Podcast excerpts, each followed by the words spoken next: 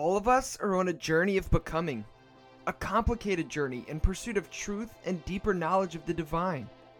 Many of you know that faith is a complicated thing and that it can be a painful and difficult journey, and far too often we are not given a space where we can safely address the complications and issues that arise naturally.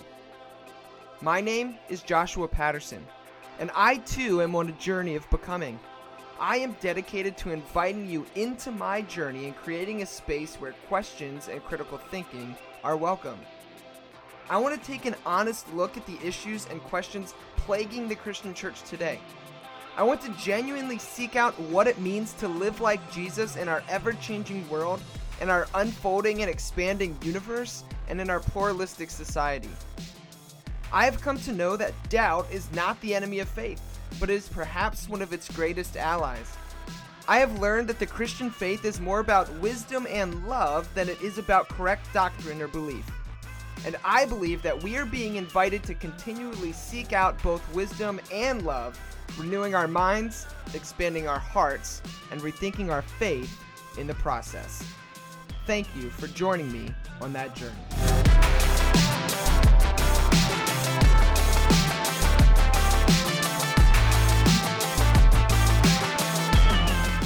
All right. Well, welcome to another episode of the Rethinking Faith podcast. As always, I'm your host, Josh Patterson.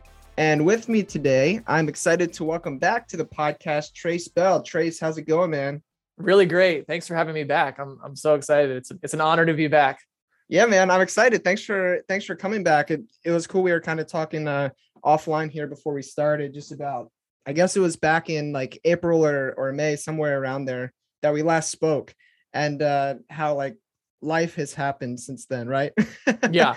so I'm kind of excited to see uh, you know, where this conversation goes. Um yeah, so I guess just a, a quick question that I would ask you just uh from like a practical standpoint, what kind of stuff have you been up to since the last time we talked? Anything yeah? So I, I think uh I think when we last talked in the spring, um, I'm not sure. Did I was I running my living the spiral course? Did I did I talk about that? You so you had mentioned it. You might have like just been about to start it or something like that. Yeah. Yeah. So so I think I had was either had just started it or was just about to start it, which is crazy to think about because I, we're now uh I think I'm running my like 13th group or something like that or 14th group. It's become like a staple uh of my of my work and just like of my life of just week in week out doing this uh, living the spiral course. So it's really it's kind of funny to think about the last time i talked to you. Uh i was just it was just getting started but yeah i created this uh the seven week course around uh, spiral dynamics which is a psychological development model that maps how um, humans grow how consciousness develops over time uh, my dad and I did a four part series on the Robcast called Me, We, Everybody back in the fall of 2020, where we covered the model and we talked about it. And it, it ended up being a really, like a pretty big hit. Um, and a lot of people, a lot of people listen to that. A lot of people, uh, it really had an impact on a lot of people. And I've heard from, from tons of people how it changed how they view themselves, uh, their, their growth journey, their, their friends and family around them, society at large. Um, so it was that that was amazing. I had no idea when I recorded that with my dad that it was going to be, uh, you know, it was going to be so huge. Um, so I created this. I created this course called Living the Spiral that I run with my uh, my partner Tina Olson, um, where we take people through a, a seven week uh, course experience on Zoom, uh, taking them through the spiral and helping them uh, embody the health of each stage. That's that's been amazing. I mean, that's been incredible just to be able to do that um, and build the relationships with amazing people. We have this thing called uh, the Mighty Networks, which is I don't know if you've heard of that, um, which is like it's kind of like Facebook groups, but without all the Facebook nonsense. Um, so we have people in, we have a whole everyone that's in one of the Living the Spiral joins our Mighty Network. So we have this whole kind of like online community. I was doing, um, I do a course called How to Talk to Your Kids About Spirituality, um, because a lot of people are are curious about you know how I grew up with my dad being a, a, a spiritual figure um, and kind of curious about the household I grew up in. And I um, now that I've really moved into this is this work as an adult, um, I have been able to look back on my upbringing and see uh, how many amazing things my my parents did and how they created the environments that allowed them uh, that allowed me to find my own kind of spiritual connection and allowed me to explore. Um, so I'm really passionate about helping parents parent from that more kind of conscious place um, and create that environment in their household that allows their kids to find their own spiritual connection. So I was doing a, a course on Zoom called, called How to Talk to Your Kids About Spirituality and working with parents. I now have that as an audio up on my site, um, but I'm I work a lot with parents at as far as uh, helping them create that kind of environment and parent in a way that's going to help their kids um, find their own spiritual connection and not give more kind of dogma and rigidity to their kids like oftentimes organized religion can be. Um, so that's been that's been incredible. It's been amazing. Uh, it's it's been really fun to kind of flip the usually when people are talking about how to talk to your kids about something or how to how to parent. It's usually from a parent's perspective but this time doing it from a kid's perspective. I don't have kids of my own but this time doing it from a kid's perspective and saying this is what worked for me. This is what my parents did um, has been really really amazing. I'm doing a i did a meditation series on my website uh, more podcasts with my dad uh, tons of sessions with people. Um, i started a podcast with my partner called uh, called snap count uh, which is a kind of a, a phrase my it was kind of an inside joke with my dad uh, my girlfriend and I, just to kind of weird my dad out, um, would when we were with him, we would we, we would like take something, take an object, or sometimes it was a football, and we would just like hike it to each other, like bend down like a center and just like snap it to each other just at random times. So, but we were creating this podcast, my dad was like, you know, you guys got to call it. You guys got to call it snap count. So we call it snap count. So yeah, I've been up to I've been up to a, a, a lot of stuff. Um, all that's all the stuff I'm up to is available on my website, tracebell.com. Um, and it's been it's been a really awesome past year just experimenting with new stuff trying new stuff trying new material working with people learning a ton from working with people. Um, i feel like i've really just been like just trying a bunch of new stuff and just seeing what resonates with people and just kind of growing as a teacher in that way. Yeah man that's awesome. You sound like you've been kind of a busy dude. Yeah yeah it's it's it's been it's it's been busy but really nice when I, I really i really love you know every minute of this work. So um, mm-hmm. being able to to be busy with stuff that you, that, that you love and that energizes you is really something that's a tremendous gift oh yeah for sure because like when you like when you're able to step into something where you just know like that's like that's your fit like that's the play you're doing the thing that you're supposed to do it never really feels like busyness or something like that it's just like yeah of course this is what i'm supposed to do i'm just like living and doing the thing i'm supposed to so like why why would i do anything else Absolutely. So. And I, I felt I always felt so out of place in school and not like like I was I was always very social and had a lot of friends in school. Like it wasn't like a out of place of you know not being able to interact with anyone or or not being able to to make friends. I just felt out of place because it was just like something about school just wasn't very stimulating to me. I, like high school, I went to a bunch of different high schools and then um, I ended up going to UCLA and I just found it like I just found it kind of boring. Like it just it wasn't really like and I was like I just don't feel like I fit in the system. And it's been amazing this past year, like stepping into spiritual work and teaching consciousness is like, oh my gosh, like this is just this is such a this this is the fit right here. Like this, it, it, it finally feels like it's like clicking, like some some sort of like arena in which um I actually I actually feel like stimulated and like from a kind of like deep soul place, you know, like a deep kind of like soul yearning to do this work. Um, so it's been it's it's just been an amazing year. Yeah.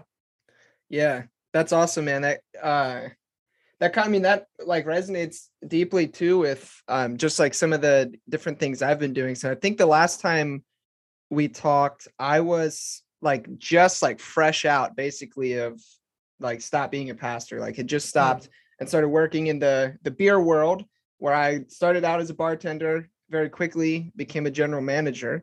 Um, but then basically uh, I think you'll understand this language. My interior um, and exterior realities were like out of alignment like mm-hmm. quickly became out of alignment actually in a very similar way that they were disaligned when i was uh, doing pastoral work which is weird working at a church and so like they quickly came apart and then i remember um like waking up one morning and like doing uh some like contemplative practice like centering prayer stuff and when i was done uh basically i knew like a deep knowing that like I was going to resign as GM today.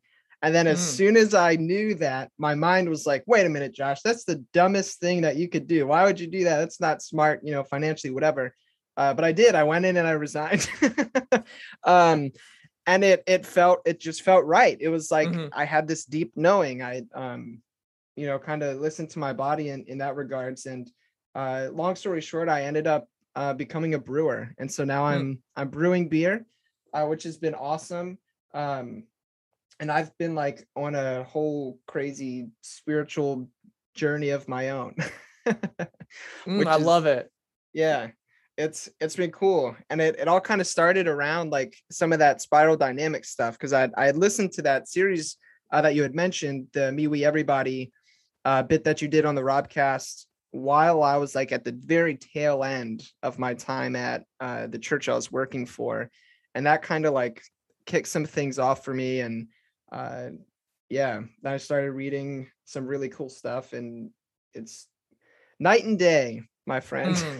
It's very drastic difference and so i'm excited to kind of just talk about some of that stuff with you today Well, I'm honored to play uh, somewhat of a role in that whole process. With, yeah with- that makes me really happy.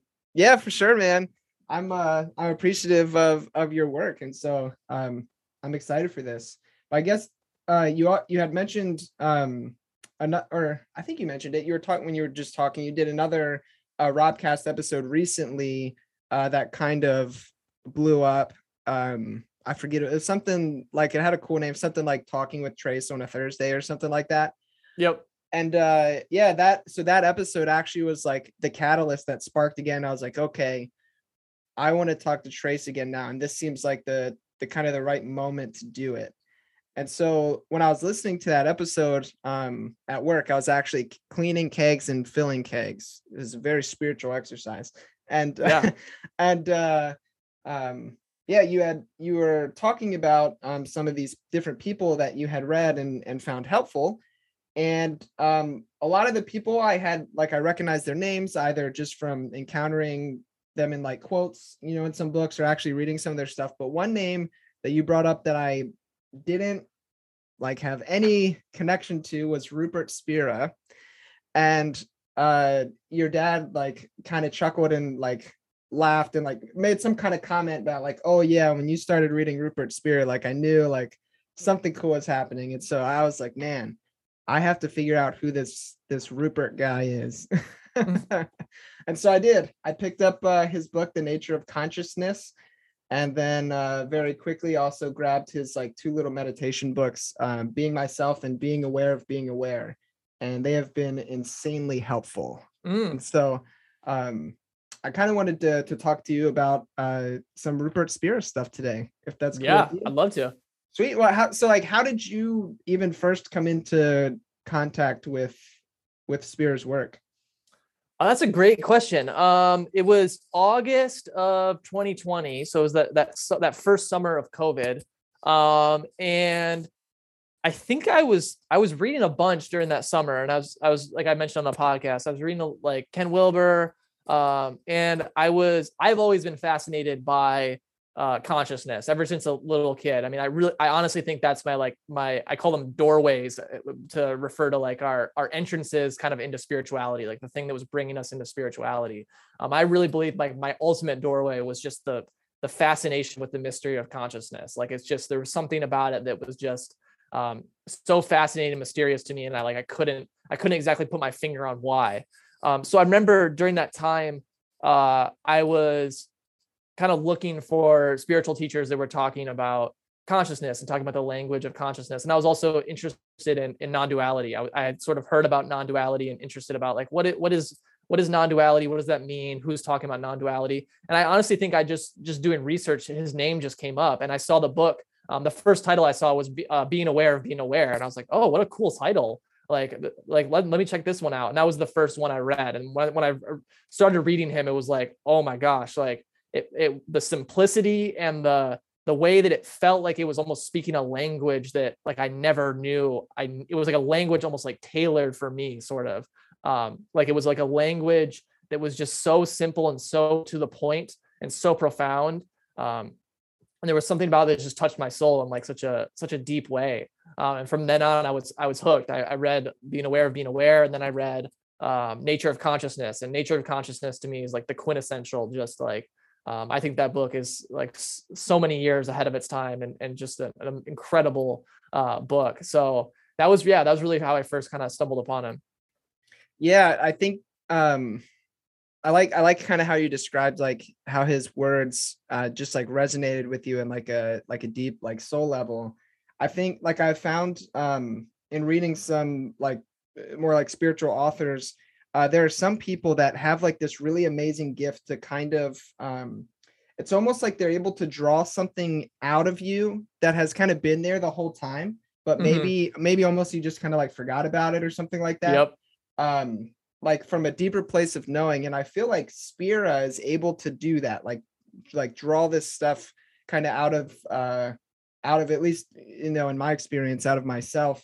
Um and some other people like uh john philip newell if you're familiar with him i feel like he has a way of doing that. Um phil shepard is somebody that i've i've read since we last talked and philip shepard's book the radical wholeness of being uh did kind of the same thing for Mm. me yeah Oh, let me And- write. Let me write because I, I know I know John Philip. I'm very familiar with him. Oh, Uh, who was the who was that last? oh uh, philip philip shepard Okay, Philip Shepard. Thank you. yeah he has a, a book called the radical wholeness of being and um it's it's awesome yeah he uh his i mean just his story alone is crazy he like yeah he decided one day that like he didn't want to play this game anymore and like ditched everything bought a bicycle and like rode a bicycle like all the way across europe like into uh like down into like japan and stuff like crazy crazy cool dude um yeah i think you'll, you'll Wow, like his stuff Yeah, thank you. I'm I'm, I'm glad. It, thank you for that recommendation. This looks awesome. Yeah, for sure. I I think you'll like it, and I mean, if um, Spira, you know, speaks to you, I think he will as well. Um, so yeah, what? But like, I guess in regards to to Spira, and this is like a super loaded big question. Uh, so I'm interested to see what you think. But like, what, like, what impact specifically has Spira's work had on you, or like, what what has been the most impactful aspect of it, um, for you? Uh, I think uh, honestly, there's a it's really been almost like confirming a lot of intuitions I had about reality. To me, it was really like what really uh, touched my heart in a way that's even sort of like hard to put into words. But as a kid, um, I had this like as a kid, I like I said, I had this deep fascination with consciousness, and I also just had these like deep intuitions about reality. Like there was this deep as a kid, I just had this deep intuition that I had been here before. Like the idea that that this was my first kind of life, or like the, that my identity was just Trace, and, and just like it was only just Trace, and it was just born, and this was the first time I was experiencing life. Like that idea as a kid, like sounded like ridiculous to me. Like there was there was something that just like an intuitive level, like n- there was some intuitive sense that there's a there's an identity that we have that's beyond the body and there's a there's an there's an identity that that lives on um, and has been has been living on there's an identity in us that wasn't wasn't born and doesn't die um, and i just had these like this deep kind of intuition about um, the depth of our being and, and the depth of reality itself and i had these really like interesting intuitions about um, the nature of infinity um, and and these were things as a kid I couldn't really like articulate or like put into words. It was just something that sort of like sat at my heart. Um, and Rupert, what Rupert Spira did um, was his writing.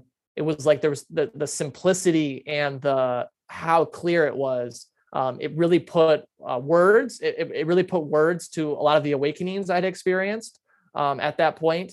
Um, so that was, I mean, that was another thing that was huge. Was just um, having someone write write about awakening in such a simple and clear way kind of it, it removes so much of the the mind's ideas about awakening and the way that we can kind of get lost in concept land um so really to me it was just like a very just the simplicity of just like um kind of it- it felt like there was just like like everything was kind of coming full circle like oh trace this is why you've had those intuitions as a kid like like the the nature of reality is infinitely deep and infinitely complex and paradoxically it's also radically simple at the same time like holding you can hold both of those truths at the same time. So just there was like a it's hard to put into words but there was just a sort of like really kind of like calm kind of like a calming um kind of like peaceful reassurance um, that his work gave me is is how I would is the what, what comes up for me when you ask that question. It's a fantastic question.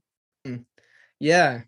Yeah, I like that. I guess I, for me it's it's it's been interesting just to see like how like how my body or like yeah, my body responds to things when I read, right? Like Mhm.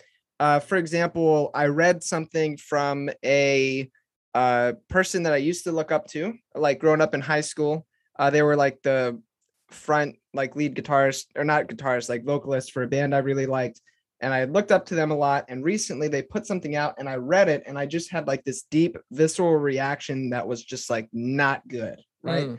Um, like a lot of anger and like I felt it in my chest and in my gut.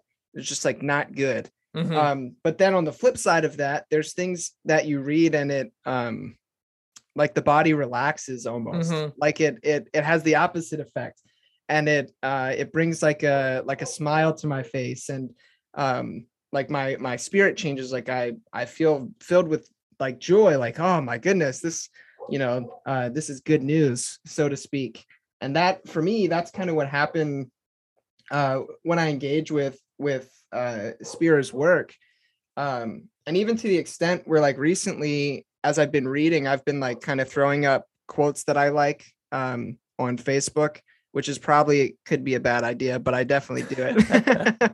And there have been times when people like just jumped on me for it right? Um out of you know for for whatever reason like you know people i grew up with in like church world and stuff. And there's been an in, another interesting thing that i've noticed is like before um when i would share things about like theology or something like that and someone attacked it or like challenged me i would feel the need to like press them on that you know what i mean Mhm. like to fight back um but i've like felt less of a need to do that Mm. because Mhm. it's just like i'm not going i'm not going to argue with you about this because one that'd be silly but also like i like i've experienced this in a way that's deeper than just like trying to argue intellectually about it Yes. Yes. does that make sense Oh, absolutely. And you're you're naming such a I I relate to this so strongly where you and I was I was this way when I first got into this work. It, it sort of it can be it can we can kind of get like almost it can resonate with us so deeply, but the mind can do something very sneaky where the mind then wants to kind of turn it into like an argument and like here I can convince people that this this is true. You know, like I can convince if only people could see what I see, then um then then they would then fill in the blank X. And I remember I I had this a lot in my in my younger years because I was I was a political uh, science student at UCLA and I was very opinionated politically and it was very like trying always looking it's like it's like the mind's way of always trying to impose its own viewpoints on others. Um, and i feel like as we really let this this material kind of like like sink into our being and we really kind of sort of like begin to know ourselves even deeper that kind of ego tendency of trying to like prove trying to prove to others or trying to argue with others or trying to prove our viewpoints to others just almost starts to feel kind of like ridiculous and like a waste of time. Um and it, it it's i have the same exact I, I have the same exact experience of you as like at first really kind of like wanting to engage and like wanting to like you know trying to show these people show these people where they're wrong and show these people why i'm right. And then over time it's like it's not a it's it's not an it's not like a thing i'm trying to defend anymore. You know what i mean? It's just a thing i live. Like it's it, and that's very very profound and something i relate to tremendously. Yeah it, it like almost instead of just becoming like a like some kind of mental concept or idea it almost becomes like something that's like embodied yes. Um, yeah like it's more real than just like this mental concept that we can sit down and argue about so it, it feels silly to try to do so. Absolutely it's it's such a it's such a huge part of spirituality to me is moving from the the the mind wants to argue and the mind wants to defend and the mind wants to kind of point out where people are wrong when we move into the heart the heart really has no interest in trying to argue with people or prove its prove defend its point you know? It's like it becomes so much deeper and so much lived on that on that point. But that's that's that's an area i've really changed even in the past year i've been doing this work. I mean when i first started i was really kind of taking the perspective of like where are people where are people viewing things wrong and how can i fix that? And now it's like there's for me now it's like i'm not coming from that perspective at all. It's it's more just like a whatever whatever perspective someone wants, wants to come with is fine. Whatever they want to believe it's fine. I simply just like like live this and if they want to explore this and that's fine. But the like the convincing energy and the like trying to prove energy is like completely gone which is such a more peaceful and way to live such a more like tranquil way to live. Yeah. Oh for sure. For sure. And it's like i mean especially for me because i like when i first started this podcast i think the whole i mean it was specifically set up as a theology podcast Mm. uh, with somebody who had like the opposite perspective of me and like the whole thing was supposed to be that we could have conversation it never really worked that way um because the energy was always to like defend and i have to be right and i have to you know show you. And only if people just understood what i understood and knew what i knew then like everything would be fine and work great. Yep. um but yeah that that uh like just slowly over time has started to fade away uh more and more and more. Um and almost it's just now it's like yeah like instead of wasting my energy trying to argue some things i'd much rather just like like you said just live live it or or embody something and then um invite people into that experience if if they would like and if not then that's okay they can they can keep doing whatever it is that they're doing if it's working for them then cool it's just Yeah. not yeah that's one of the that's one of the things I've really learned um, is people only you can't we can't force people to grow. People can only grow if they want to. You know, it's so it's such an easy trap to fall into that I fall into repeatedly, which is like why how can I just how can I just give this person some people in you know people in my my own life like how can I just give this person some wisdom so that they'll grow? Or how can I just like try to convince this person to grow? And it's like that's just not the way that that's not the way that that growth works. It's like the person has to really want to. When people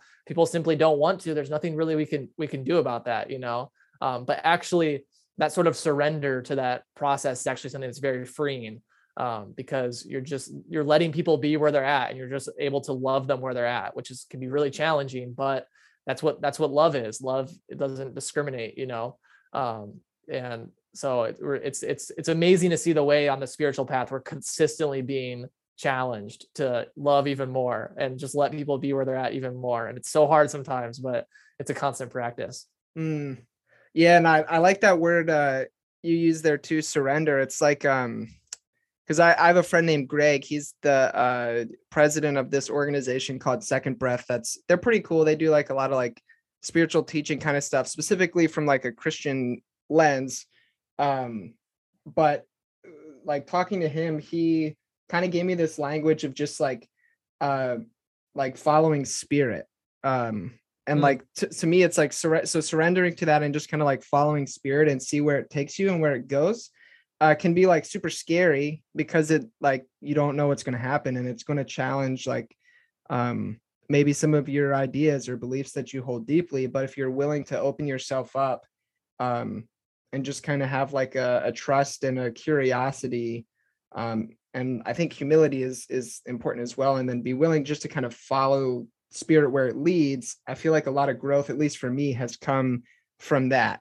Um and it's like being willing to like instead of reacting against fear by like pushing stuff away kind of like being curious about oh why am i afraid of this? Let me Mhm. let me dive in and explore and see. And um yeah that that word surrender is taking kind of on like a different meaning to me that it had you know uh growing up in my uh, specifically like evangelical christian tradition. So that's been that's been cool too Yeah, absolutely. I've had I've had a, a similar experience of the word. I didn't like the word surrender at first. It felt like too like too almost kind of like giving up. Like that's, that was kind of the the phrase I associated with surrender, and I would hear surrender all the time in spirituality and spiritual literature. And I was like, I just that word is weird. But I've really so, as I've as I've gone deeper and deeper on this on this on my journey, I've really started to like feel like learn a little bit more what surrender means and like learn. It's not about like giving up. It's the opposite. It's about a simply just being with the flow of life and being with what is which i know like it's again it's hard to put into language and you know like um but that word has really taken a new kind of like like you we just life life is about learning to accept what is and that's really what surrender is is just accepting what is and accepting the flow of life. Yeah that oh man acceptance that was another word that i hated for a while like in uh in my um like experience after i stopped being a pastor um and entered into the beer world uh specifically when i started brewing i took like a like a significant pay cut Hmm. um that was maybe not the wisest thing to do uh but i did it and that caused like some certain things um like some stress in my life that i hadn't had before but at the same time um doing the the beer thing and like learning how to brew and all like i love it. I absolutely love doing it. It's a lot of fun. Um it brings me joy like all those those good things. But like this financial stress started to arise um in my life and that that was kind of difficult. And also like um the like i guess part of my ego side uh was really missing the ability to like get up and like teach people stuff every week and like preach at them or whatever. Yeah. And so a lot of i did like a lot of like interior like wrestling and fighting with myself um and fighting the situation as it was um and then once i started to rather instead of fight and accept a situation for what it was that started to to help a lot right? And i i kind of found like that a lot of um like pain and suffering comes specifically from trying to fight what is. Yep. Um and so like accepting it and embracing it uh was huge. And like i hated that word at first but now it's like a word that i've been trying to remind myself of uh continuously is just acceptance. Totally totally. And it's a, it's it's something that i it's a just a universal challenge in the human experience to just accept what is. And we're constantly in our lives being presented with opportunities to accept or resist you know be okay be at peace or suffer. Um, and it's it's so much it's so much easier said than done but it's a it's a constant a constant practice that we're all growing in that's really really beautiful when you really start to accept more and more what is. Yeah. Yeah huh. Well um if i i'm to try to to swing swing into uh, something um in Spira's work that i thought was really interesting and caught my attention immediately um but then once once i read it and then sat with it for a second i, I almost had like a oh like of course like how else could it be? Uh, but he makes this point that a lot of like like today's society and science and things like that all kind of run off this assumption that consciousness came out of matter yep and Spira flips that and says, no, it's the other way around. Matter arose out of consciousness. And at first I was like, well, that's weird. That doesn't make sense.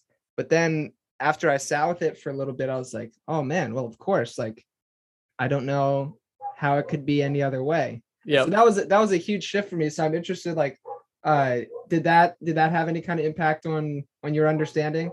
Oh, absolutely. And that was a huge shift for me. Um, I I I was as a kid, I was always really skeptical of the idea that we could just reduce consciousness down to material interactions or neurons in the brain. Like as a kid, I was like, you know, this whole idea that, that people kind of take it like just kind of assume that the brain is producing consciousness and that you know just once matter has enough complexity then it just magically gives rise to consciousness. That i that idea always felt like nah I, I i can't buy into that. Consciousness is too like rich and, and deep and i couldn't it never made sense to me how when we just get enough complexity of matter just magically gives rise to consciousness. Science still hasn't explained how that process happens which they call it the hard problem of consciousness in scientific circles because they really can't explain how you know once matter gets complex enough then it just like gives rise to consciousness. It'd be like saying if you just add enough cards to the deck then the deck of cards knows how to play poker. It's like you can't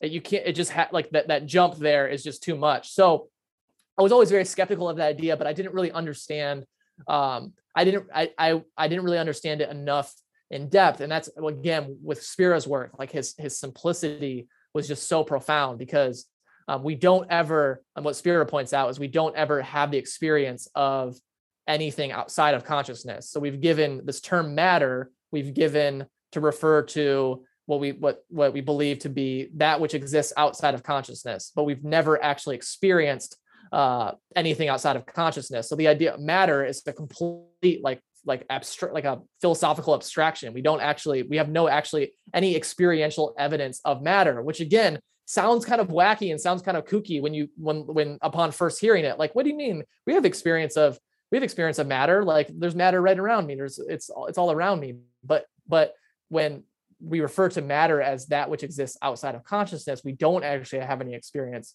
of that. Um, so the idea it's very it's very fascinating because this is an idea that's hold, held by most people which is that matter gives rise to consciousness even though consciousness is the only thing we ever experience um, and matter we never experience. So the the thing that we never experience matter is believed to give rise to the only thing we experience consciousness.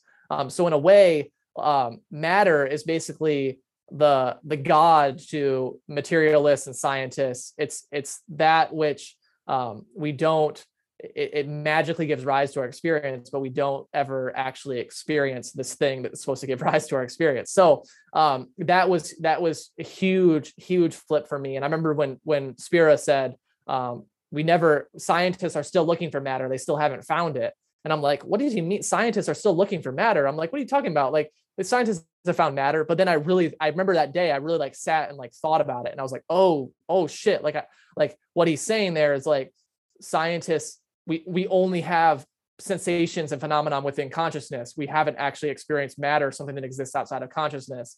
Um, so that that those those flips that he does um, that's so simple and it's so they feel so radical because of the paradigm that our culture and society is in today which is the kind of materialist paradigm which is you know most modern science says that consciousness comes from matter it comes from the brain um, and so when we read stuff like that, it's like, wait, what is he talking about? This sounds crazy. But then when we actually think about it and actually let, let that kind of sit with us, um, it's like, oh, wait, he's pointing to something like so profound and so obvious, but we miss it because we're lost in concept land. We're lost in ideas about things existing outside of consciousness, even though we've never experienced it. Um, so yeah, I had a very similar, uh, I had a very similar reaction to that that particular passage, and I'm really glad you brought it up. Yeah, I I had I mean very similar experience, and um, I remember uh that the day that I read that, I also I was leading like a small group still for the church that I used to work for, um, and that night I brought that point up and just kind of like wanted to test it out and throw it up there and or out there and see what uh, the people in this group had to respond to and specifically i tried to tried to offer it to them and phrase it to them in a way that kind of please forgive my dog if you can hear him barking. Um, but that kind of like would speak their language, so to speak. So I talked about um, within the uh, in Christianity, they have this um, understanding of like creation ex nihilo, that like everything was kind of mm-hmm. created out of nothing, like matter just kind of showed up out of nothing. And I was like, oh well, like here you go. Like if nothing existed, yeah, here you go. Here's your creation ex nihilo. Uh, you got your consciousness and then matter arising from it. And like people didn't know what to do with it. mm. But it was it was kind of fun to to like throw it out there and just you know kind of see see what happened and, and what people thought about it. That that's awesome. And, and I, I love that you brought that up because so like what was it? Creation X, what was the word the phrase? Nilo. Creation X Nilo. Creation Ex Nihilo. Okay, so yep. that so that belief is that matter comes out of nothing. If we look at the kind of mainstream science scientific view of the universe, it's well, this whole universe came from the, the Big Bang. It was two kind of particles colliding, which caused this explosion, the Big Bang, and the universe is here. But if we ask those, if we ask those scientists, okay, but where did those particles come from? Where did the Big Bang come from? Well, we don't know nothing. It came from nothing. So when we trace back, when we trace back everyone's like interpretation and, and explanation for how we how we got here and how there's there's even reality, it all comes back down to there's a there's a rock bottom of nothingness. It all the explanations came have to come down to it came out of nothing. And what that what this is saying when, when Rupert Spira says the word consciousness, um, it, it, that can be a little kind of misleading and tricky because we think of consciousness as something. We think of consciousness as like, oh, consciousness is a thing. But if we really go and, and look at consciousness, consciousness is that which is aware of all things. We can't actually get beyond, we can't get behind consciousness because anything, that anything is consciousness is aware of. So consciousness, when he talks about consciousness, consciousness itself is nothing. It's no thing. It's the thing that's aware of all things. So when you say, you know, matter comes out of consciousness, you're essentially saying matter comes out of nothingness. Same with the creation ex nihilo. Matter comes out of nothingness. Same with the Big Bang. Matter comes out of nothingness. It's everyone is actually pointing to the same thing. They just don't realize it. it's just your it's just it comes down to your your definition of where you what you believe nothing is. Do you believe nothing is the absence of something or do you believe nothing is this consciousness awareness right here and and so um, but it's really fascinating to look at all these all these different people and their explanations of reality are actually saying the same thing they just everyone just doesn't realize it yeah yeah for sure and like it um it too like it it i don't know when that that bit did something for me as well because the the word um God means a lot of things to a lot, like a lot of different things to a lot of different Mhm. people. Um, and I noticed, um, even when I was still working in the church, when I used the word God, I wasn't using it the same way that like the people around me were. Yeah. There was like this shift that was like subtly changing and changing over time. Um, and like when the way Rupert talks about um, consciousness, like was closer to what I meant when I was Yeah. using that word God. And um it's it's interesting like I think it's Dietrich Bonhoeffer who said like I stopped using the word God around all my religious friends because I met something totally different than they did. And uh that that um the language that I have found within Spira has really helped give me something more um solidified to myself like ah yeah like when i'm speaking of god this kind of is like this is what i mean uh by that Ab- absolutely and that that's beautiful because most most people when they the, when they think of god they they make god into some sort of figure or some sort of object. Like there's some sort of form to god. And and when we make god isn't a form. God is that which transcends all forms. So god god has to be formless. Um so most most people when they they and that's why the word god can be so kind of like misleading because when people say the word god it's like a lot of people conjure up an image of like some figure or like some like a figure sitting in the clouds or having some sort of form or some sort of object that we could see or perceive. But God can't be anything we can perceive because it'd just be one more object, and all objects are ultimately temporary. So when we're talking about God, we're talking about something that transcends, it's formless, it transcends all form, it's beyond all forms. So I think what, what you were you were pointing to a much more mature and accurate description of like a kind of interpretation of God, which is like God is so much deeper than any sort of form or any sort of sort of object that we could like that could be out there. It's actually something that's like that transcends all of that, is deeper than all of that, and that's what Rupert Spira. Um, I, I love that you made that that connection because Rupert Spira um, is is talks about that in such a profound way. And and when we when we say uh, when he uses the word nothing, and and when I talk about uh, nothing, a lot of people think that nothingness or nothing is like the it's like it's the absence of anything. It's like a void. It's blank. But when we actually look at the definition of nothing nothing is no nothing has no it's no thing. And and it has no thing. It has no limitations on it. So nothing has no limitations to prevent it. So so like god to me is is pure nothingness. And that doesn't mean that god doesn't exist. It means that god is is unlimited creative potential. Uh, god is God is everything, and God is only able to be everything because it is nothing, and nothing has no limits or nothing to limit itself.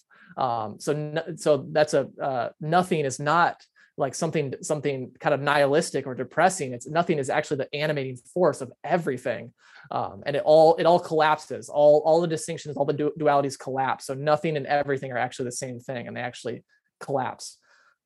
yeah well there you go like that's like a total good mic drop kind of moment. Yeah. Yeah i mean i absolutely love it and like um and then to like start to like think through some of like what the ramifications then of that would be right? So because another thing that he talks about um that you mentioned is like awareness and he talks Mhm. about um and i've i've mentioned this on the the podcast before so listeners might be familiar but um just I- think like it's maybe obvious hopefully obvious that like we're we're all aware right we can in this moment we're able to step out of ourselves and become aware like okay i can see myself josh having a conversation with trace and like there's this element or thing aspect or no thing uh to Josh that is aware of Mhm. the experience that Josh is having and like that aspect of Josh's is untouchable. Like that Mhm. exists, you know, Spira talks about how that that that that's there always, right? Like when we're happy, when we're sad, when we're, you know, whatever, that that being or that uh he likes to call it like the I am, right? The the Mhm. I is always there and, and always present. Um and if I understand him correctly, the that I is kind of like a, a refraction of consciousness as a whole. Isn't that is that kind of how he talks about it? Like it's um or maybe he talks about the mind that way. It's almost like um I don't want to use the word incarnation. I like that word though. But it's like um yeah, it's like a like a refraction of consciousness. I don't know. Um does that does Yeah, that like I- think he, I think he, yeah, I think he's, he says that the mind is a, is a refraction. Cause when he talks about that I, that I amness, um, that I amness is, is your essential being. It's that, that which can Yeah. never leave you. It's that which is behind all of experience. There's Yep. the Josh experience, there's the Trace experience. And there's also, we each feel an I amness. Um, and that, that I amness, uh, what, what Spira is saying is that I amness is the, the same I amness in everyone, that there's only one I amness. So in the Bible, when, when Moses asks, uh, God, what do I, what do I, um, when I go back to my people, what do I, how do I describe you? And God says, tell them I am, um, or I, I am that I am, or when Jesus mentions I am, it's all pointing to that universal I amness. So the mind, the mind is actually something that comes from that I amness. So a lot of people, their I amness, it, they it's so associating with the mind. They think that like I, my I amness is coming from the mind, but again, it's flipped. It's actually that the mind is coming from that I amness. The very thing that's aware of the trace experience right now is the very same thing that's aware of the Josh experience right now, and the very same thing that was aware of the Jesus experience. It's all the same I amness. Um, so in the Bible, when Jesus being the, the Son of God is it, Jesus was the Son of God, but we're all children of God. We're all it's all this it's all the same I amness. So that the thing that that is misinterpreted in that is like Jesus is exclusively the Son of God and we're all not God. But no, that the point of that story is that we're all God. It's all the same I amness. yeah and so there's like there's this deep interconnectedness um and actually he there's a quote that um where is it? I had i think it's oh it's in this one. In being myself uh he here i have it here. But out of that um idea then because like the i mean the consequence of that is that like everything is is interconnected. We're not we Mhm. can't be separate from uh from one another from creation from god. All of that stuff Mhm. is is all to, together. And um during since the last time we talked i kind of developed like had some development in my thinking of what i meant by the word sin when i talk about it. And the way that i w- had been talking about sin is uh sin is arises out of the delusion of separateness. And so like Yep. if i believe that you and i are separate then i can dehumanize you and then i can you know kill you or be racist or whatever Mhm. it's the same for if i believe myself in creation to be separate or you know whatever. And so sin arises out of that delusion of separateness. And um i even think in the the adam and eve story in genesis what changes is their perception. And so Yes. after they you know eat the fruit so to speak or whatever their perception changes. And so now they're they're bought into this delusion of separateness.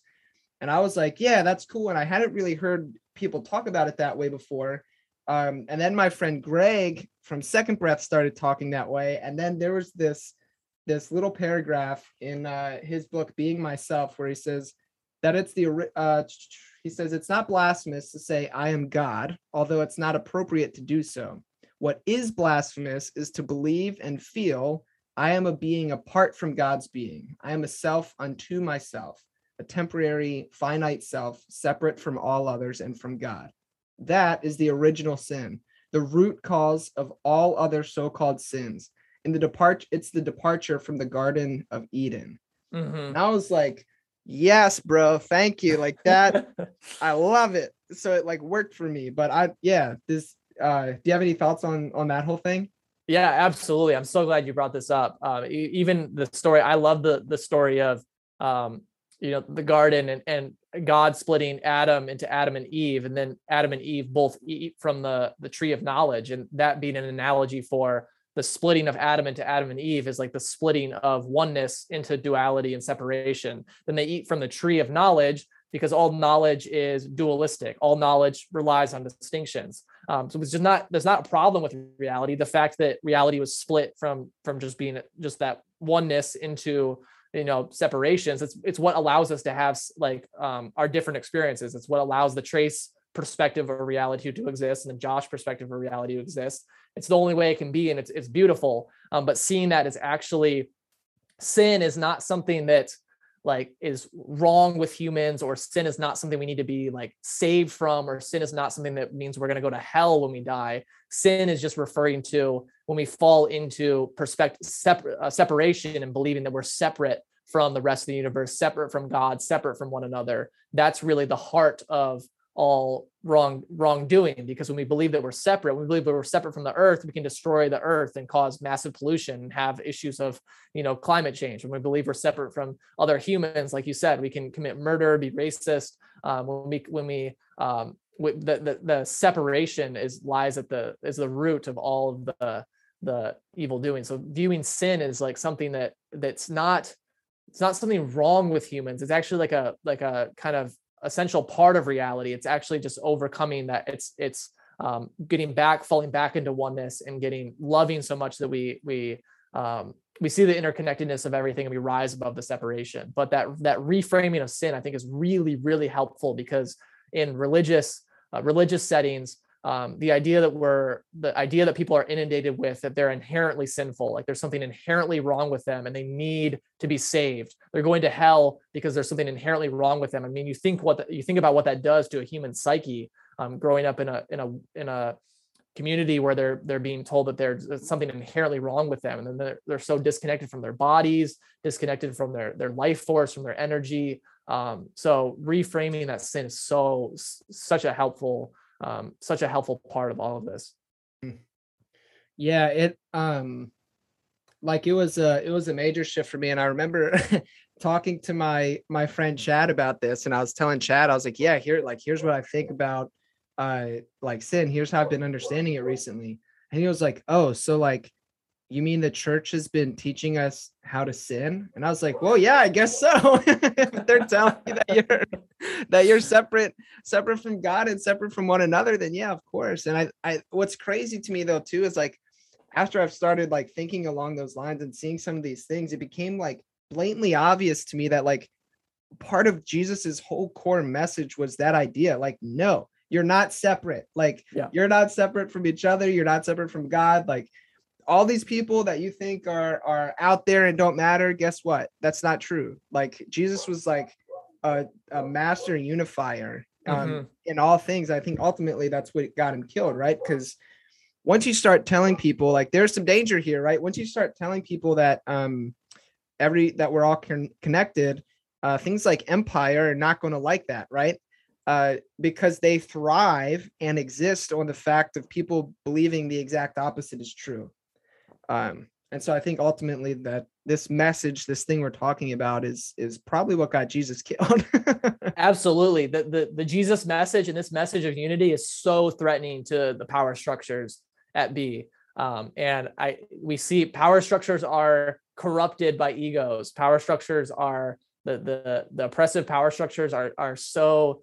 I mean, they're, they're just like caricatures of egos out of control. And I think we see we see the same thing with religion today is like uh, your your line about religion was religion actually teach or your friend's line about was religious actually religion actually teaching us how to sin? It's like religion is so kind of corrupted and, and co-opted by by the ego that we have these these religious institutions that are doing the very thing that the heart of the tradition was actually trying to avoid like we're trying to help bring people out of um, so re- religion unfortunately um, or I should say bad religion has created even more separation by there's there's the believers and there's the, the non-believers and there's certain people going to heaven there's certain people going to hell. Um, that's actually been so actually uh, the opposite of what the original Jesus message was in the heart of all these spiritual traditions.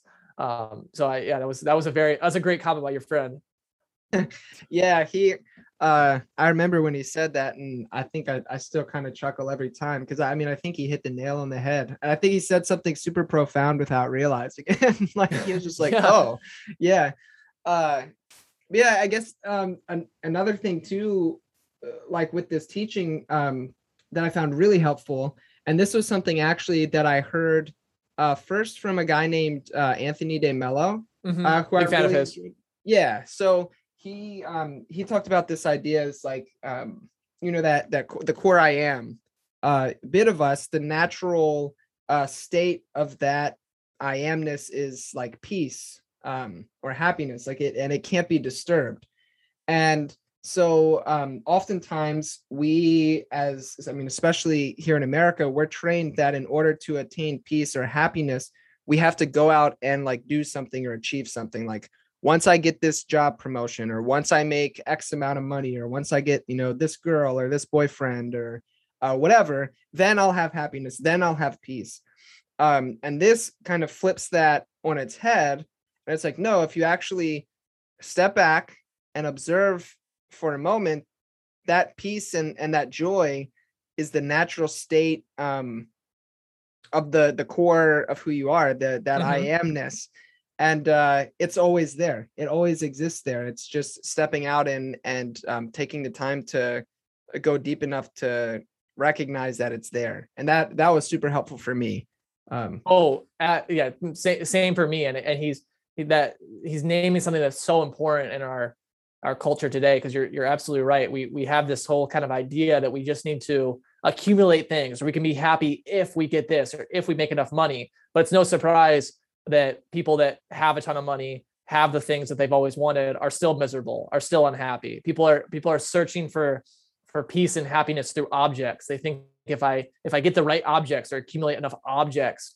then um, I will. But by objects, I just mean objects of experience. So not just like you know money or cars, just like anything that we could like accumulate and get uh, will ultimately give me satisfaction. And there's a really kind of sneaky belief in there that even I have to watch out for myself, which is um, I'll be happy if, and then it's like something in the future. I'll be happy, or I'll be happy when you know I get this, I make this amount of money. I'll be happy when I have this kind of house. And when we put our happiness subject to linear time like that, then we're always going to be, it's always going to be escaping us because we're we're defining the present moment as not enough right now. The present moment is not enough right now. It needs to be better in the future. So we're by by seeking for seeking for happiness elsewhere, we're we're like creating a, a feeling of lack right now.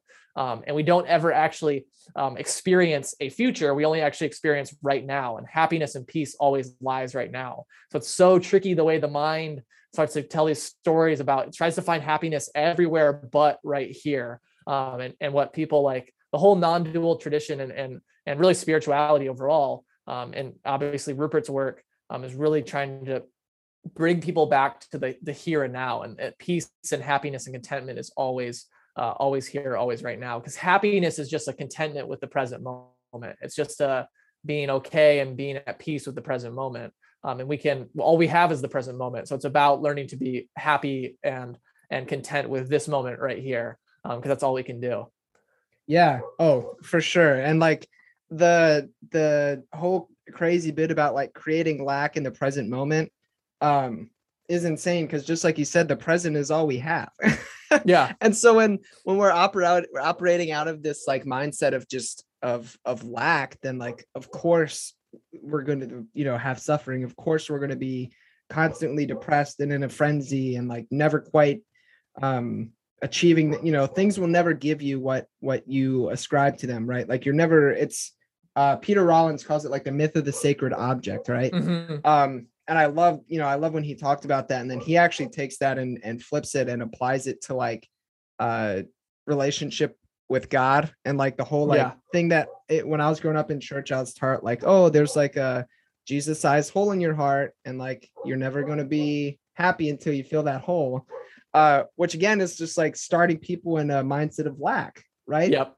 rather than uh starting out with like no it's already it's here um but the the whole like present moment thing was really really big for me um because i i mean i realized like so often we live I mean, just like you were saying, we live these bifurcated lives where either we're stuck hanging out somewhere in the past or we're like super like hung up in like anxiety or something like that or looking into the future when the only place we can be is is here in mm-hmm. the present moment um like the present is the only thing that's eternal. It's uh yeah. everything in the past when we remember that like our memory is happening right here. And same thing with the future. When we think about the future it's all happening right here. So it's the only place we can be. So maybe it'd be a good idea if we uh actually were here. And that like that idea and then just really constantly trying to remind myself of that daily um to just be present to be here i think is is what it means to truly live right? Yes um, yes. because so many people go through their entire life and they never actually live because they're yeah. never they're never here. They're either in the the past or or the future. Yes so well said. This is something that i do all the time where i just like it's it's always it's trippy to me every time but i like in my direct experience i just like really observe and notice how the idea of a past and future are complete illusions which again sounds kind of crazy because like we our world so much of our world operates with the idea of linear time. I mean even like you know to to meet on time for this this podcast with you i have to have an idea of like okay i'm going to meet with josh in an hour in the future. Like like it's a very helpful concept that we operate in the world with with there's a past and a future. But if we actually go into our direct experience we don't ever actually experience a past or a future because we only ever experience right now. And when we like you said when we think about the past it's we're experiencing memories of the past right now. When we think about the future we're experiencing the, you know uh, ideas or thoughts about the future right now. So in your direct experience you can literally observe like how the past and the future it's just it's it's all created by a thought that's occurring right now. So all the past and the future are is just a thought that's occurring right now in your present experience. So learning to this is why meditation is so helpful learning to kind of detach from thoughts and be able to observe thoughts you're able to live so much more in the now because you're not held prisoner by this illusion of past and future. You're still able to use the concepts of past and future um, in a even better because you're living more in the now, and the now is only where the past and future uh, rest. But this has been something that's been so huge for me is like really starting to see in my direct experience how my mind is constantly creating this illusion of this linear time of past and future and actually just going to my direct experience and saying that's just a thought that's occurring right now and that, that doesn't say that the past is real or the future is real. It's just a thought that's occurring and the only thing that is real, which is the now. Um, and coming back to that, it's been so huge and so profound for me. Yeah, the and especially too, like you were saying with meditation, um, Thich Nhat Hanh, I'm a huge fan of of his work. Uh, but he, I mean, he just talks about like arriving in every step and so like that always like I get pissed off at myself because I'm like, oh man, why did I think about this stupid stuff? Because I'll be like trying to rush around doing something, and then out of nowhere, I'll just be like reminded, like, like slow down and arrive in every step. And that's just a practice of of reminding yourself to be here. Mm-hmm. Um, and then also I feel like uh I so I just officiated, um, had the privilege of officiating my brother-in-law's wedding. Um, and my brother-in-law and now sister-in-law they're not particularly religious people. Um, so they didn't really they didn't want me to do like all what i'm used to which is doing like the jesus stuff or whatever sure. in, in, a wedding. So i i did had more of like a, a, spiritual approach to it and and they enjoyed it. But i talked about um i kind of had this like observation that when like we have to be present we have to be here in order to love and so like marriage in a way is a gift uh, or a relationship um, is a gift because it teaches us how to be here. Because the only way we can love another person is to be present with them and to you know seek and and gain understanding of them. And if we're not here, if we're not present, then we can't truly love. Um, because yeah, like we, we don't have the understanding. We're we're somewhere else. And so um just like yeah, that that has been huge for me. Like remembering as well to like come back and be here because it is here um, that I experience people. It's here that I can love. Um, it's only here in this moment that I can experience God, like all of those mm-hmm. things. So it's like huge.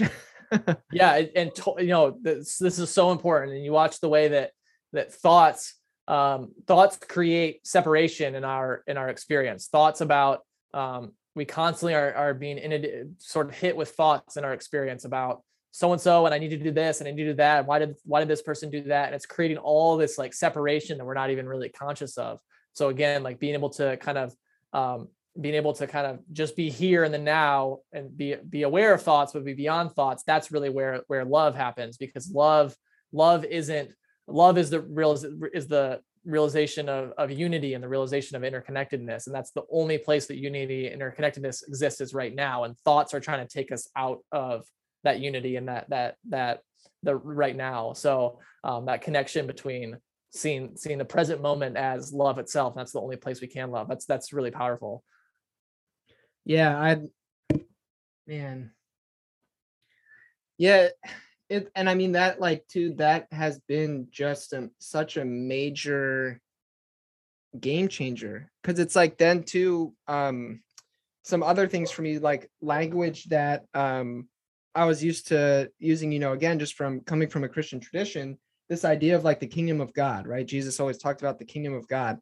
Um, and the way that I would now use that term is like we can, because I think Jesus taught that you can access and live in the kingdom of God in the here and now. And I think what mm-hmm. he was getting at was saying like you can be present, like you can be yeah. here now.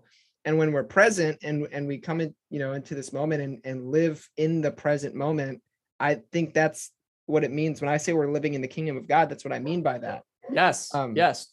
Totally. Yeah, it's that awareness. Totally. Yeah. The, the then Jesus says, uh, the kingdom of the kingdom of God is within you, or Christ is within you. What he means is, yeah, it's it's it's right here, right now. And the the idea of of heaven is not some sort of state that's way in the future that we may be able to access. Heaven is what we create right here, right now. And and being heaven is a state of being like incredibly present and incredibly loving uh, to what is. So the idea it's so it's so kind of well, I was going to say it's funny, but it's really not funny how you know religious people take put heaven as some sort of like future. They put it like on linear time. They put it as like some sort of future thing that I may or may not be able to access. But then right here, you know, I right here I got to make sure that I believe so I can access this future thing. But what Jesus was saying with heaven and hell is that heaven is what we create right here. Hell is what we create right here when we fall into separation and suffering. Um, so seeing all of that, Jesus, the Jesus message in the Bible has so much tremendous wisdom about all of this. What what Rupert Spira is saying is not different from what Jesus and the Bible were saying. Um, it's all the same. It's all pointing. It's all different skilled teachers pointing to the same truth, and that's um, that's that's the beauty of it is that they're they're not opposed to each other. I had a conversation with a woman on email who was saying like, you know, I've been reading Rupert Spira and I've been exploring this stuff, but I'm really having a hard time like um, with how with with my own with my own faith and like I, I is is this saying that Jesus isn't the son of God? And I was like no this is Jesus it's saying that Jesus is the son of God but we're all we're all of God. And that Rupert Spira isn't saying anything different from what Jesus was saying. They're both extremely skilled spiritual teachers that were pointing to the same truth the same truth about our shared being um, that same that shared I amness um, but being able to see how it's all talking about the same thing is, is really beautiful because now it's not in opposition to each other. There's not, you know, there's not the Bible and Christianity and then non-duality and Rupert Spira. It's all talking about the same thing that we all share. Yeah, and that uh that too, there's um I want to say it was Julian of Norwich. She was uh like a, a Christian mystic and she had this beautiful line where she said we weren't made from god we're made of god yeah. And like I absolutely love that. Um and I think yeah, it it it ties in so well. And then even too, if you want to like extend the the Christian metaphor a little bit, you know, greater, Jesus talks about being a part of the body of Christ. Yep. One body, many parts. And it's like what like if we actually sit down and think about what Jesus is saying, like that, it's exactly what he's saying. It's it's all this interconnected thing, and and instead we've we've taken it and and pulled it apart which is funny because like one way um, to understand uh, the word religion, actually, I heard this first from my friend Bruxy, and then uh, your dad just did an episode about this. But like the the religamenting, the holding together, like religion is the thing that holds us together. Um, and we have taken these great religions and used them to do the exact opposite, which is to to tear us apart. Um, and also I was reminded as you were speaking of uh, there's a guy named Alan Watts who I like. Um, Big fan of his. I'm actually yeah. reading. I'm reading uh, uh, Still the Mind, the meditation book. I'm reading that right now. Oh, nice! I haven't yeah. read that one. I've yeah, read, great. Like, a significant amount still the mind. I'll have to write that down. It's Uh, a short. It's a short book. It's re- it's really great though. nice. Yeah, I will, and I'm gonna blame you when it shows up at my house on Amazon. I'm gonna be like, Noelle, I had nothing to do with it. It was all Trace. So, Yeah, you're gonna I'll, I'll, I'll happily ta- I'll happily take that. I'll, I'll happily be the fall guy. there you go. I appreciate it. But uh Alan Watts like has this bit where he was talking about um this exact thing, the the present moment, and he, he brings up sin. Um and he talks about like, oh, the word sin, hamartia, means to like miss the point. Mm. Um and he was like, and the whole point of Jesus was eternal life. And he was like, eternal life is here and now. And so like so many people are missing the point. Like Yep. they're sin- they're sinning, they're missing the point. Um and like it's it's I, I said this uh, recently in um, the small group I was leading. There was this one lady, and she absolutely loved her. I love having her in the group, but she was like, she's super fixated on like, how do I know I'm going to heaven? And then, but then she like takes that. I think there's some like interior fear in her. Like, how do I know that I'm going to go to this good place when I die? And then she projects that onto other people. So she says, well, that person's not that person. You know what I mean? um and so i i was talking to her about um oh goodness sorry my dog um and i lost my train of thought we were just talking about this in group um oh i was i was talking to her and i was like well like listen i i think you're you're so fixated on the life to come i'm using air quotes because i don't know what that means uh, but you're so fixated on this life to come that you're not actually living your life here and now in the present. And I think that's another thing that Jesus was like, hey, people, like, come on. so, You yeah. na- you nailed it. That's the that's the thing that is so missed by by religious people who are constantly worried about what afterlife they're going to. Is it heaven or hell? Is like they're always fo- they're always perpetually in a state of um, trying to guarantee some sort of certainty about the future and they're missing the very the only thing that's certain which is right now the present moment. Um, so it's like in trying to the irony is in trying to guarantee some sort of state in the future they miss the the eternity that's right now they're trying to like like put eternity as something in the future but because of that they're missing the eternity that's right in front of them so it's like it's like the the the trick right there is them like putting that all in this like idea of linear time and and can I guarantee that? Um, how do I guarantee that I'm going to make it to heaven? How do I guarantee that I'm going to have a pleasurable afterlife? Um, how am I going to guarantee that I'm going to be saved? Um, and it's it's they're missing the thing that's right in front of them, which is the the sort of paradox of reality and the sort of trick that reality plays on people that are falling into uh, sin and missing the point. yeah. And, and it's, it's, I think interesting too, because like there was, I, I think I want to say I read it with Anthony de Mello, but I remember someone making a distinction, drawing a distinction between eternal life and everlasting life. And they Mm, made the point that you just did, which basically they were saying like everlasting life would be like forever, right? That exists within our concept of time. Everlasting is forever in time, but eternal by definition cannot be forever because eternal transcends time. It is not it's not within this concept of time. So eternal life is is uh like a like more qualitative than it is quantitative or something like that. Um Yes. Yeah. Yes. My so I didn't mean it up to interrupt you. I my dad my dad and I did a whole a Robcast on this called Time Time in Us um, back in the spring of uh, 2021. Um, but yeah, one one of my main points on that is exactly what you're saying, where we typically people typically think of uh, eternity or eternal as meaning like forever in time. So we take this idea of eternal and we bring it down and into like our idea of linear time. But what eternal actually means is beyond time or outside of time. It transcends time. So eternal is forever because it's it's not even in time. Um, so if we it, like in our direct experience right now, um, the I amness that's aware of the the Josh experience, the I amness that's aware of the Trace experience, time is unfolding in that I amness. Time is unfolding in um, right now. There's we don't actually um, have a past and we, we don't have that I amness existing in the past and, and future. We have it existing right now. So that that that i amness is eternal. It's it's been been existing forever because it's outside of time. Time is actually something that happens in us rather than what we are happening in time. Um, but it's it's just the the ingenious design of reality is just something that's so uh, incredible. Um, and yeah I, I love that i love that you brought that up. Because that that shift of the word uh, eternity and eternal is something that's so important and so profound Mm-hmm. Absolutely, absolutely.